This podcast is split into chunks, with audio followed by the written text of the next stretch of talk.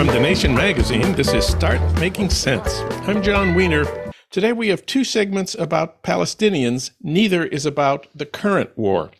Later in the show, Adam Shatz will talk about Edward Said, the leading voice of Palestinians in the United States, before he died in 2003. But first, Rachel Kushner reports on a visit to a Palestinian refugee camp in 2016 alongside a community organizer as he tried to solve massive problems. That's coming up in a minute. First up today, Rachel Kushner reports on life and death in a Palestinian refugee camp. That report appears in her 2021 book of essays. It's called The Hard Crowd her novels, The Mars Room, The Flamethrowers, and Telex from Cuba, have been translated into 26 languages and won many awards. We've talked about them here. Her work appears in the New York Times Magazine, the LRB, the Paris Review, Artforum, and the New Yorker. We spoke with her in May 2021. Rachel, welcome back. Thanks, John. Nice to be here. Well, the Palestinian refugee camp you wrote about in The Hard Crowd is not in Gaza or southern Lebanon. It's actually inside Jerusalem. I knew nothing about this. It's called Shuafat. Have I got that right? Yes. And I looked up a little history of why it's there. Shuafat was established by the UN in the mid 60s before the 67 war at a time when Jordan controlled that territory. And then in 67, Israel conquered and occupied the West Bank and annexed East Jerusalem, including the neighborhoods around Shuafat, but the camp remained, and the Israelis established checkpoints controlling who went in and out, and you went through the Israeli checkpoints. of course, your essay is not about the current crisis in Jerusalem and the efforts of right wing Jews there to push Palestinians out of some of the Palestinian neighborhoods around Shuafat. You visited in 2016 when something called the Knife Intifada was going on. But your report is about ordinary life for Palestinian refugees at that time and in that place. Your visit to Shuafat was a big deal for the people who live there. Seems like they were all happy to see you and happy to talk to you. Partly that was because you obviously cared about them and were interested in them, but also it was because of your guide, a wonderful man named Baha Nababta, 29 year old community organizer. In some ways, it's a story about him. How did you and Baha find each other? I was invited to go to the West Bank in 2016 by the writers Michael Chabon and Ayelet Waldman, who were putting together an anthology to mark the 50th anniversary of the occupation of 1967. And the book is called Kingdom of Olive and Ash. And they had liaised with an incredible array of different kinds of contacts on the ground in the West Bank from community organizers of youth groups in cities like Hebron and Ramallah to architects who are experts on the tripartite division that Israel uses um, to code areas and how they are controlled and the level to which they are controlled, to philosophers and historians, poets. We traveled all over the West Bank for a week and um, met with people multiple times a day. I mean, we would be roused, for instance, at four in the morning to go to a checkpoint at Kalandia and talk to the woman there who's been monitoring that checkpoint for the last 40 years mm. uh, and talking to her about the difference between merely being a witness to humanitarian crimes and doing something more. And she is more on the side now of doing something more. At the end of that long and intensive and concentrated week, we each were given a weekend where we had chosen a specific subtopic that we wanted to write about for the anthology. And then they, long before the trip, had organized, arranged everything, and connected us to the contacts that we would need for our weekend away from the group, doing whatever we'd chosen to do. And just on instinct alone, before I went, I was not knowledgeable about the history of Palestine. I was dimly aware the way most people would be and dimly aware also of like where my affinities and sympathies might lie but i really knew very little about the history of that conflict and on instinct i decided I wanted to see what life was like inside one of these refugee camps that's been functioning, where people thus are forced to make a life generation after generation for decades now. And what does that mean? These are not temporary camps at this point. Um, and obviously, the really famous or more notorious camps are inside Lebanon. And I knew people who had written, you know, academic books about these camps and et cetera. But I saw on the map that there was a camp inside uh, the borders of Israel, and it's called Shuafat. There's also a neighborhood called Shuafat, and that should not be confused for the camp because they are very different. That's basically a middle class neighborhood. Um, Shuafat refugee camp has 85,000 residents mm. who live in um, roughly one square kilometer. And I knew that and just asked myself, how do those people live? And what kind of self-government goes is, you know, goes on in that camp because the Palestinian Authority is not allowed into the camp. It is Israeli territory but Israel does not service the camp. There's no water service, there's no electricity, there's no emergency services, there are no virtually no schools, there's no land registration, there's no paved roads, there's no garbage mm. service. So, how do these people live? And the organizers who worked with Michael Chabon and Ayelet Waldman one of them, Moriel Rothman Zecher, who's a writer and an organizer who'd been uh, living and working in the West Bank for many years, knew of Baha Nababta and connected me to him. And we went into the camp together and met with Baha. And Moriel served as my Arabic interpreter for quite a while the first day I was there. Uh, and then he left, and it was me and Baha alone. And I stayed with his family for a weekend and talked to him quite a bit about the camp, about his family, his history. He was born in the camp. Believe his fa- father may have also been born in the camp. His children were all born in the camp, and what kind of future they saw for themselves, and also why people live in that camp have you been in touch with or heard anything about what's been going on in the last week or month there? Really, just through the news. I've I, have been busy and preoccupied with uh, some family issues, so I haven't had the time I'd like to you know read everything that's happened. And I I like to follow um, Breaking the Silence, former Israeli military people who have stepped up to you know speak about their experiences in the military. And they i'm on their newsletter you know email list and read what they have to say about it. They haven't sent out a report yet. Um, i will say that reading about the destruction in gaza and the killing of children living in housing blocks in gaza does remind me of my trip in 2016 because one of the people on our trip the writer dave eggers uh, went to gaza. I went to shuafat Dave went to Gaza, and in order to go into Gaza, he had, he had to get several different um, documents stamped by both the Israeli government and Hamas. And the people living in Gaza, like you know, we've all heard over the years, are trapped there and cannot leave. And in a way, there's a similar predicament in Shuafat. In fact, I met people from Gaza in Shuafat who had, you know, originally in Gaza were trapped there. And then once they got to Shuafat, were trapped in Shuafat because Gazans are not allowed to really be anywhere.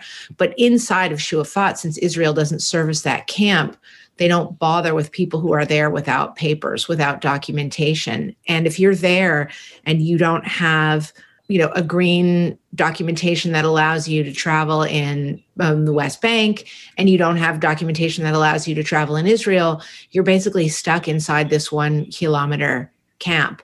And the israeli military has invaded that camp in the past. And having been there i think i could understand just in a tiny way which is better than nothing at all understand what it's like to be stuck in a territory that's being bombarded by the israeli military so when you were there, you moved around with Baha as people talked to him about what they needed, what they wanted him to help with. What sorts of things did they turn to him for?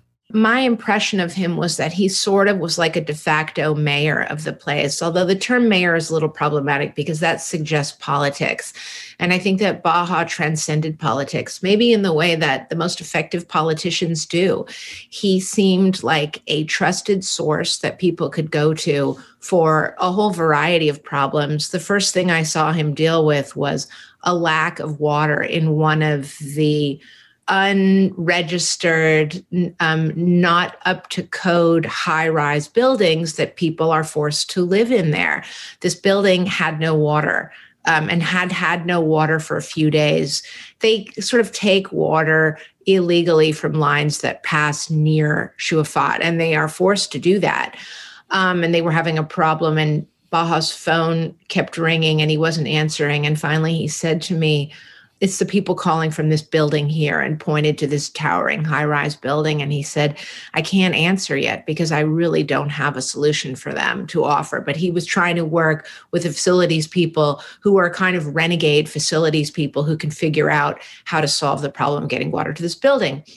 Um, I remember another problem was a man whose baby uh, had died in a clinic. And the man wanted to kill the doctor who hmm. uh, had attended to the situation with this baby. And it was one of those situations that, without knowing much about it, I would say is a symptom of a lack of a useful, helpful civil structure where people resort to revenge out of grief. And not just that, but a symptom of a lack of decent medical care that people mm-hmm. can turn to. And so Baha was forced to deal with a lot of very complex situations that arise in a place that doesn't have a civil structure. What did Baha mean when he told you we need police here? Well, to be quite honest, and part of what I write about in that essay is what I heard in terms of what fit with a narrative that I was sort of constructing in my mind as I was with him and what I wrote down but didn't really think about in the moment. I mean, I was taking in a lot of information in just a few days' time and really just trying to be in that place. For me, it wasn't really a political engagement. It was me trying to write down sense impressions and be sensitive to what people were telling me. And the piece that I wrote was meant to, I guess I wanted people who read it to feel that they would have had the same reactions that I did, that it was just about a person being plunged into, immersed in an environment that was foreign to her. And yet the people in it still had so much dignity and humanity and decency. And I reacted to that. The detail about Baha telling me that they wanted police there was something that I wrote down in my notebook, but quickly kind of, I guess I would say I repressed it because it didn't really fit with my ideas for the place. And yes, you know, I'm I'm no real fan of the function of police in society who are sort of you know, to clunkily summarize, there to protect private property and those who own property. But Baha, coming from a place that is caught between two different authorities, not attended to by the government of Israel, not attended to by the Palestinian Authority, has been overrun by opportunists who themselves are a product of a place that has experienced war and a deeply ignobling treatment by the Israeli military for decades now. And so naturally, there are young people there who are more brutal in their perception of how to get ahead and they there are people in the camp who regard the lawlessness as useful for their own endeavors be it like selling drugs or making money in other ways. And you know some you can buy an apartment in Shuafat refugee camp for a lot less money than you would for instance be able to buy an apartment for in Israel proper so to speak proper. But there are people who could take that apartment away from you at gunpoint at any moment and there's nothing you can do. So that's part of what Baha, I think, was speaking to is a lawlessness and opportunism that he was trying, you know, to push back against. And I believe that that's what ended up getting him assassinated in the street in the middle of the day in front of 100 people. Yeah, I have to say, when I read that part at the end, I shouted unintentionally, no. And my wife came into the room and said, "What? What happened? What's wrong?" And I said, I was sort of embarrassed, and I said, "Oh, I'm just reading Rachel Kushner's book." But it is something horrible and something huge that ends this essay. Yeah, it was devastating to learn that, and um, the people who had organized my trip into the camp let me know I was getting on an airplane. It was ten days after I left. I was traveling to do something to go talk to students at Hunter College, and um, they called me and said, you know, we're very sorry. We we need to tell you that Baha was killed, and um, it was unbelievable to me. I had not felt that I was inviting that kind of violence into my life by going there.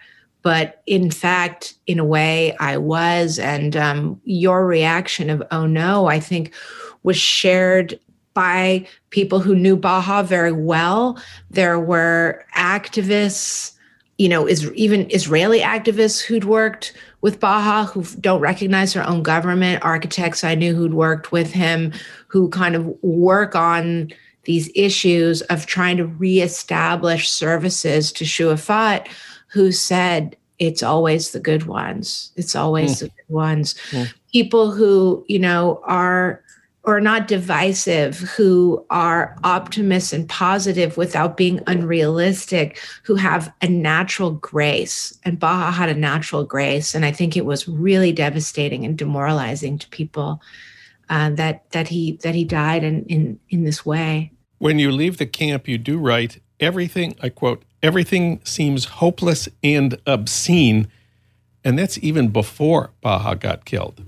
Well, yeah, that was after I met the child of a friend of Baha who's a co-organizer with him of a volunteer voluntary emergency response system where without fire medical or ambulance services they tr- they have a WhatsApp group where they try to be on call for emergencies and the goal is to get people through the check Israeli checkpoint on the border of the camp back into Jerusalem so they can go to a hospital. And many people have died being carried on stretchers through that checkpoint.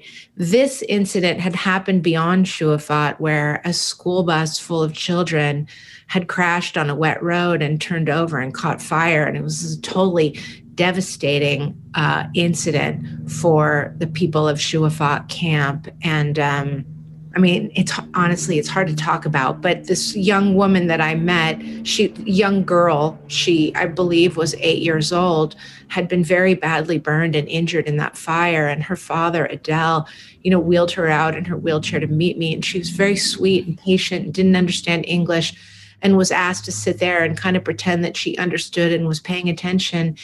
And um, it was an unbearable situation, but it was also life for these people. And they were asking me to bear witness yeah. to their life and to this girl. And I did that, um, but also tried to explain what was difficult about it in the essay that I wrote that's in the book. What's going on now in Israel and Palestine is so much worse. We're speaking on Wednesday. When you were in Shuafat, Israeli planes were not bombing Gaza and killing children. Israeli forces had not attacked the Al Aqsa Mosque in Jerusalem at the end of Ramadan and injured hundreds of Palestinians. I almost said that when you were in Shuafat in 2016, things were more peaceful. But that's not really the right way to describe it. Yeah, I would say I could see how one would use that expression compared to now that it was relatively peaceful. But going there as I did and witnessing what to me very much looked like apartheid, and in fact, representatives from South Africa who had been a part of the truth and reconciliation process had gone to the West Bank and said that apartheid wasn't quite the right term because what they witnessed there was so much more extreme in terms of there being two different systems for two different populations of people.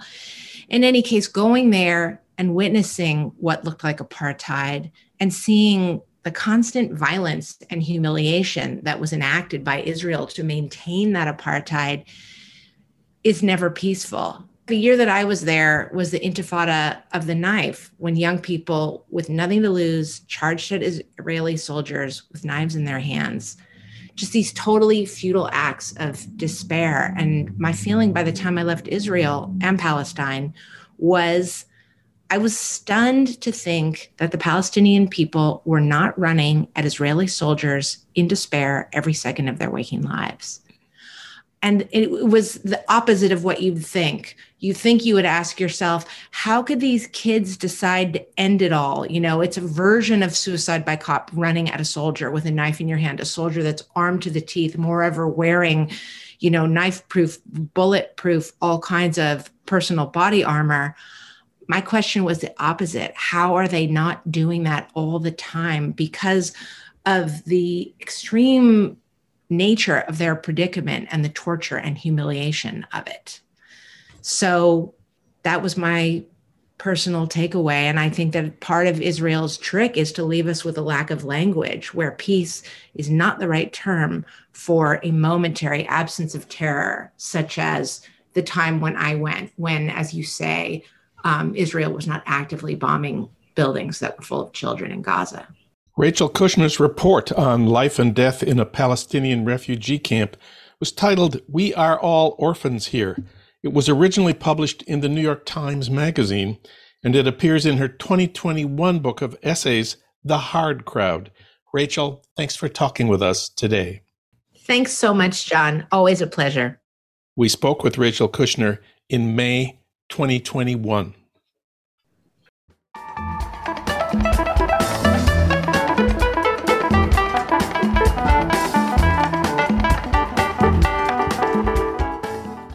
Now it's time to revisit a 2021 interview about Edward Said with Adam Shatz. Edward Said died in 2003.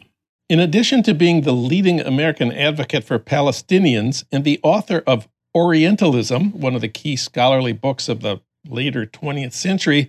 He was also classical music critic for The Nation and wrote about Palestine for the magazine. Adam Shatz was the nation's literary editor for much of that time. Now he's U.S. editor for the LRB, the London Review of Books. He also writes for the New York Review, the New York Times Magazine, the New Yorker, and other publications. He's also been a visiting professor at Bard and at NYU. Adam Shatz, welcome back. Thanks for having me, John. Well, this new biography is called Places of Mind. It's written by Timothy Brennan, and it gives us a chance to talk about Edward Said. He was born in Jerusalem in 1935. His parents were Palestinian Christians. He was an American citizen. You open your piece in the new LRB back in 1963 when a young Edward Said joined the English department at Columbia and people were spreading a rumor about him. What was the rumor? Uh, the rumor, John, was that he was a Jew from Alexandria. And what do you make of that? Well, it, it's it's it's certainly entertaining, and it's also amusing because, in a sense, as I suggest in this piece, he, he might as well have been a Jew from from Alexandria. He uh, he had grown up uh, mostly uh, in Cairo. Uh, m- many of his uh, schoolmates were uh, Middle Eastern Jews. Uh, his uh, piano instructor, Ignaz Tiegerman, a renowned specialist in the Romantic repertoire who, who ran a school um, in, in, Cairo, was a Polish Jewish refugee. So it's not as though the, the intellectual culture of secular Judaism was, was foreign to Said. This new biography was preceded by his own autobiography. He called it Out of Place. What did he see there about his family and his parents? Well, Said's uh, memoir, which I think is a one of his finest books, is a very pained, agonized, uh, sometimes uh, excruciatingly uh, Freudian uh, depiction of a childhood that was at one and the same time uh, very privileged. He grew up in a in a rather wealthy family and uh, miserable. It was a very claustrophobic uh, family setting. His father was rather tyrannical, very cold. Um, at times, uh, he claimed used a cane with him.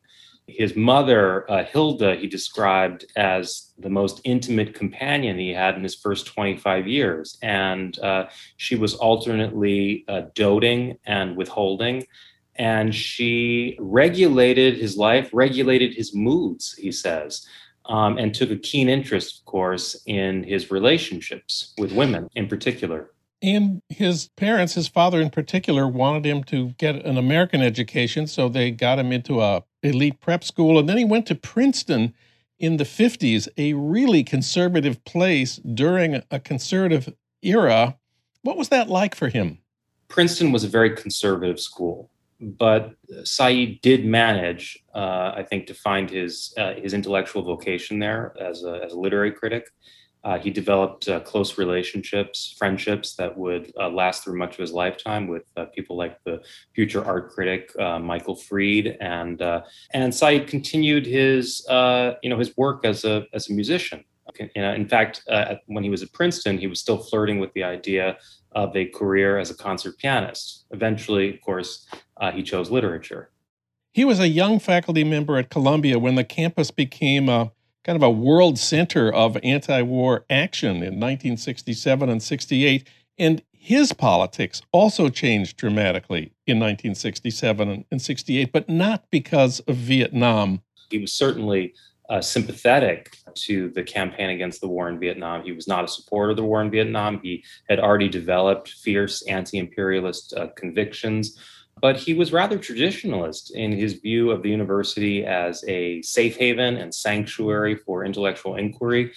And he uh, uh did not appreciate it when students came to his class and uh, wanted to shut down the classroom. And he, he threatened to call security. Hmm. Vietnam, I think, was a far less passionate concern to him than the emergence of the Palestinian guerrilla movement. Um, 1968 was was uh, a very important year um, in the struggle for Palestine. Uh, it was the time of the Battle of Karameh, which uh, was a a battle by uh, Palestinian guerrillas, Fedayeen in Jordan, against the invading Israeli army. Uh, the Palestinians lost that battle, but but fought very bravely, and so a myth emerged around the Battle of Karameh, and that helped to propel uh, the PLO forward. Said made his first trip uh, to Jordan in 1969, and a year later he met Yasser Arafat. 1967 the, the, the, the, Arab defeat by Israel, and then 68, the emergence of the Palestinian guerrilla movement. This was a critical time in the formation of his political consciousness. And then in 1978, 20, after 20 years as a basically conventional English professor in terms of his academic work, he published Orientalism, which changed pretty much everything for him and, and for the humanities. In the New Yorker, Pankaj Mishra calls Orientalism a book that launched a thousand academic careers. Why was that book so huge and important? Right, and, and that and, and perhaps that's even an understatement.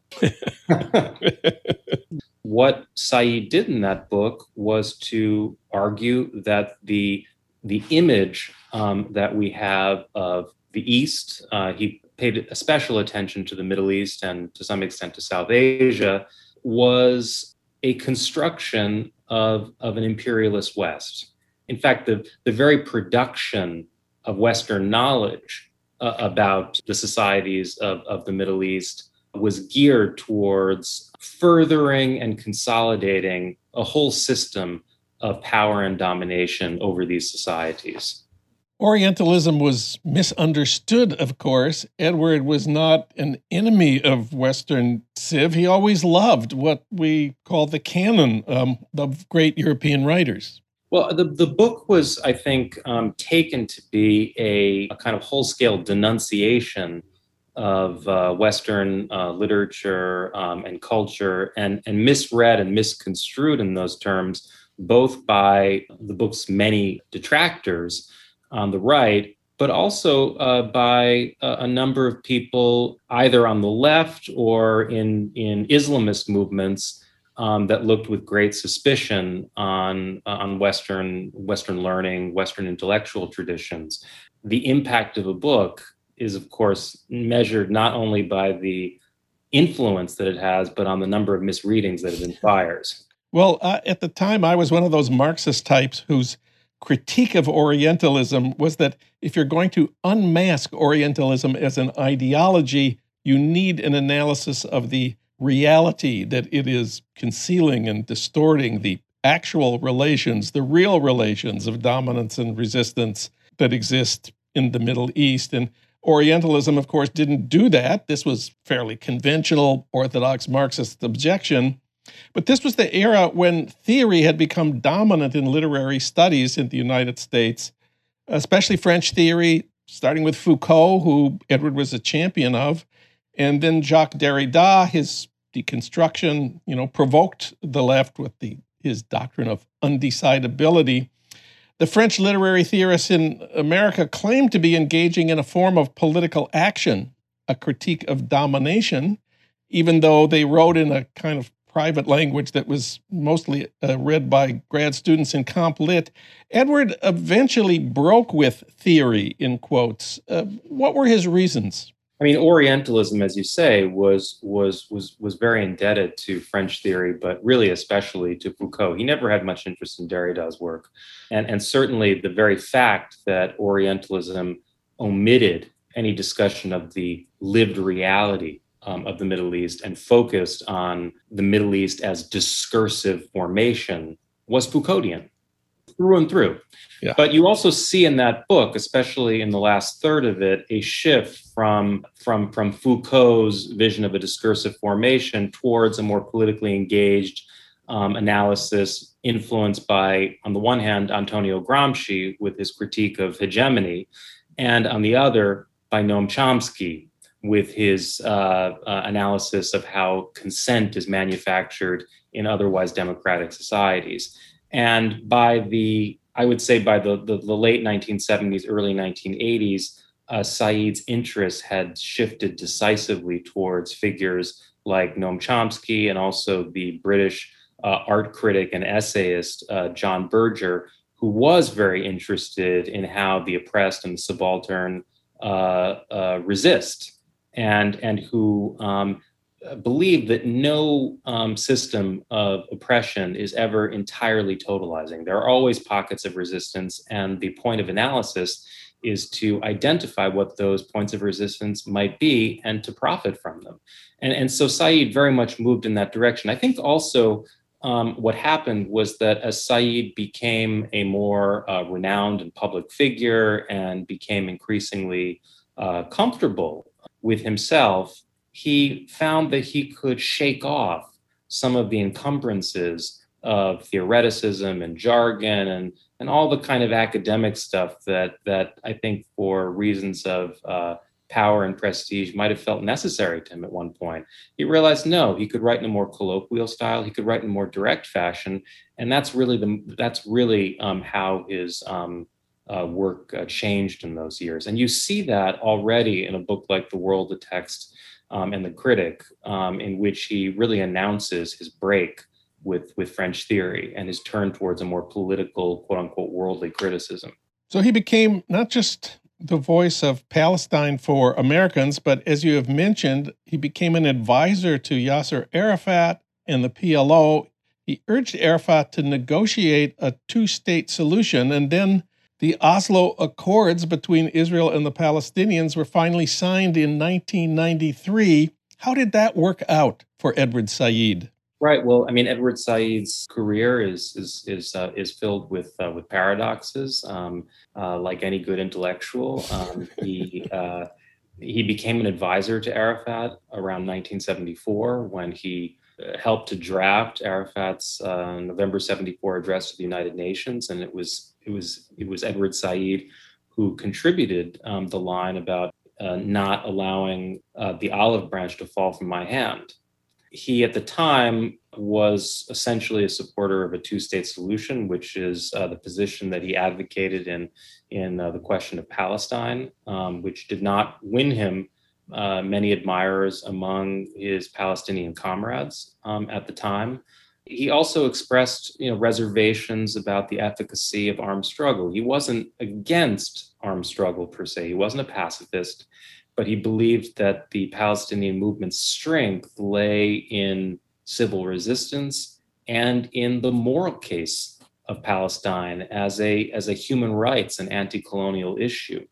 Um, the palestinians were vastly out, outnumbered militarily. There was no way they could fight israel and so he believed that they had to focus on, on different methods um, of, of um, pressing their case. Now, by 19 by the uh, late 1980s, early 1990s, uh, Said becomes increasingly disenchanted uh, with Arafat's rule for a number of reasons. Partly, it's the disaster of the Lebanese civil war and the PLO's involvement in that. Partly, it's the growing corruption of the PLO's uh, bureaucrats, which he observes close up um, in their uh, exile in Tunis. Partly it is Arafat's decision to fully back Saddam Hussein in the Gulf War, which is uh, calamitous and forces the PLO to uh, negotiate prematurely because they had lost so much funding and all these Palestinians had been kicked out of Kuwait. And so by the time the Oslo Accords um, are signed in 1993, his, he has become increasingly frustrated with Arafat, and he sees this agreement as a capitulation to Israel, in which instead of defending Palestinian borders, uh, Palestinians will be defending Israeli security, and essentially providing the, uh, the providing the Israelis with a gendarme, and not really realizing the project of Palestinian self-determination. So his position at that point begins to shift from two states to binationalism. And what was the response of the PLO to Edward Said's critique of Oslo? Well, the, the PLO never officially uh, responded to, to Said. However, um, at a certain point, uh, Said's books in Arabic, not in English, but his books in Arabic were banned in the Palestinian Authority, which essentially meant that unless you, you know, read English, you couldn't read Said's work, the work of the most important un- undeniably the most important Palestinian intellectual of his time. The books were banned. A number of the people close to Edward came to have his view of Oslo. So I, I, I do think he was quite prescient. But at the time, he was seen as a naysayer, certainly. And there were those who grumbled that, after all, Said had the luxury of high handedly uh, denouncing the Oslo Accords because, after all, he had a nice apartment on the Upper West Side. He could go wherever he wanted to. He wasn't confined to the West Bank or the or, uh, or the Gaza Strip. So there were those um, criticisms, um, but I think today his position is viewed as quite a prescient one. And then he changed his position on on Palestine and the Middle East. He gave up the fight for an independent Palestinian state and he became one of the first advocates of a single binational secular democratic state that would guarantee equal rights to Jews and Arabs. That was huge, and that was pretty daring at the time, wasn't it? Well, he was one of a of of a, of a number of people, I think, who who adopted this view. Um, of course, later, um, his his friend Tony Judt um, would make a splash in the New York Review of Books by essentially making uh, the same argument it was it was bold, but I think what was remarkable about um, his defense of, of, of, binationalism, whether or not you agree about its uh, fe- feasibility, were the terms in which he cast it. And they were the terms that really um, marked his criticism um, as an intellectual in his writings on everything from literature to freedom of speech. I mean, an emphasis on uh, equality, on dialogue, on coexistence, on, on having a place for different narratives that didn't necessarily fit, and an insistence on a kind of universal humanism. And all the time that he was speaking out for Palestine and reshaping post colonial studies, he was playing the piano and he was writing about classical music, writing for you at The Nation. I remember that we brought him to UC Irvine, where I'm on the faculty, to give some endowed lectures in 1990. He had a grand piano set up in the lecture hall, and he talked about music in the writing of Adorno, Proust, and Benjamin. And then he played examples from Beethoven, Wagner, and Strauss. We loved it. He loved doing it. let's talk about Edward as a musician and as a music critic. I think that there's a tendency to see Edward's love of music and his writings on music as a, a kind of dandyish uh, pastime, separate from his writings on, on, on literature, on culture, on politics, separate to be sure from his advocacy of the Palestinian cause. But in, in my view, these are all interwoven. And he was very fond of Goethe's remark that art is about a voyage uh, to the other. And I think this is really how he understood um, music. I think this is why he um, named the music ensemble for Arab and Israeli youth musicians, the youth orchestra, the West East Divan Orchestra, which was a tribute to um, to Goethe's West East Divan, a collection of poems uh, uh, inspired um, by uh, by Hafez, the Persian poet. Music was also a great passion for for Edward uh, because it was a kind of um, artistic expression of what he called counterpoint. He loved counterpoint in intellectual argument. He loved it in music. This is one of the reasons why he was uh, obsessed with Glenn Gould. He went to every Glenn Gould concert uh, that he could when he was a graduate student uh, at Harvard. Uh, he wrote one of his most memorable essays uh, on Gould, Glenn Gould, uh, as intellectual. Music for Edward was not simply a matter of enjoyment, not simply a matter of aesthetic beauty. It was also a way of thinking. And I think that music permeates his writing practice. You, you cannot separate Said's writing from his music. The two really go hand in hand. And one of the most fascinating aspects of Said's career is the turn in his last years to a concept that he discovered uh, in Adorno, the concept uh, of late style. Adorno had theorized that in uh, Beethoven's late sonatas, late quartets, Beethoven was creating music that was not an expression of kind of serene wisdom. It was not a summing up. There was nothing graceful about it. It was an explosion. It was a, these were works of difficulty. They were sometimes works of of intense fragmentation, of daring dissonances. He called them the catastrophes of music. And Said was very much drawn to this idea of late style because I think it also spoke to his experience as a Palestinian intellectual who had broken with the mainstream of the Palestinian movement and who had who essentially uh, decided I would prefer the dissonance and difficulty of my life living apart from the movement that I've devoted myself to for 3 decades than accept this false peace of Oslo. His writing was his late style. His late style was his way of being a Palestinian intellectual and being a man in the world.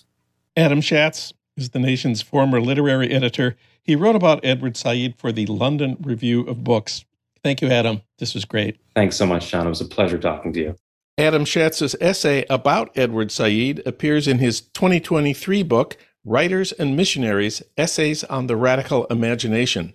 We spoke with him about it in May 2021.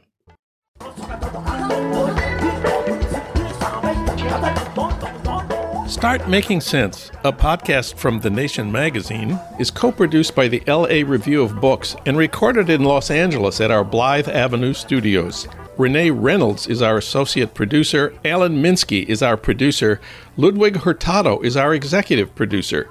D.D. Guttenplan is editor of The Nation, Bhaskar Sunkara is president of The Nation, and Katrina vanden Heuvel is publisher and editorial director of The Nation. Our theme music is from Barcelona Afrobeat, licensed by Creative Commons. You can find out more about Start Making Sense at thenation.com and subscribe to Start Making Sense on Apple Podcasts or wherever you get your podcasts. I'm Jon Wiener. Thanks for listening.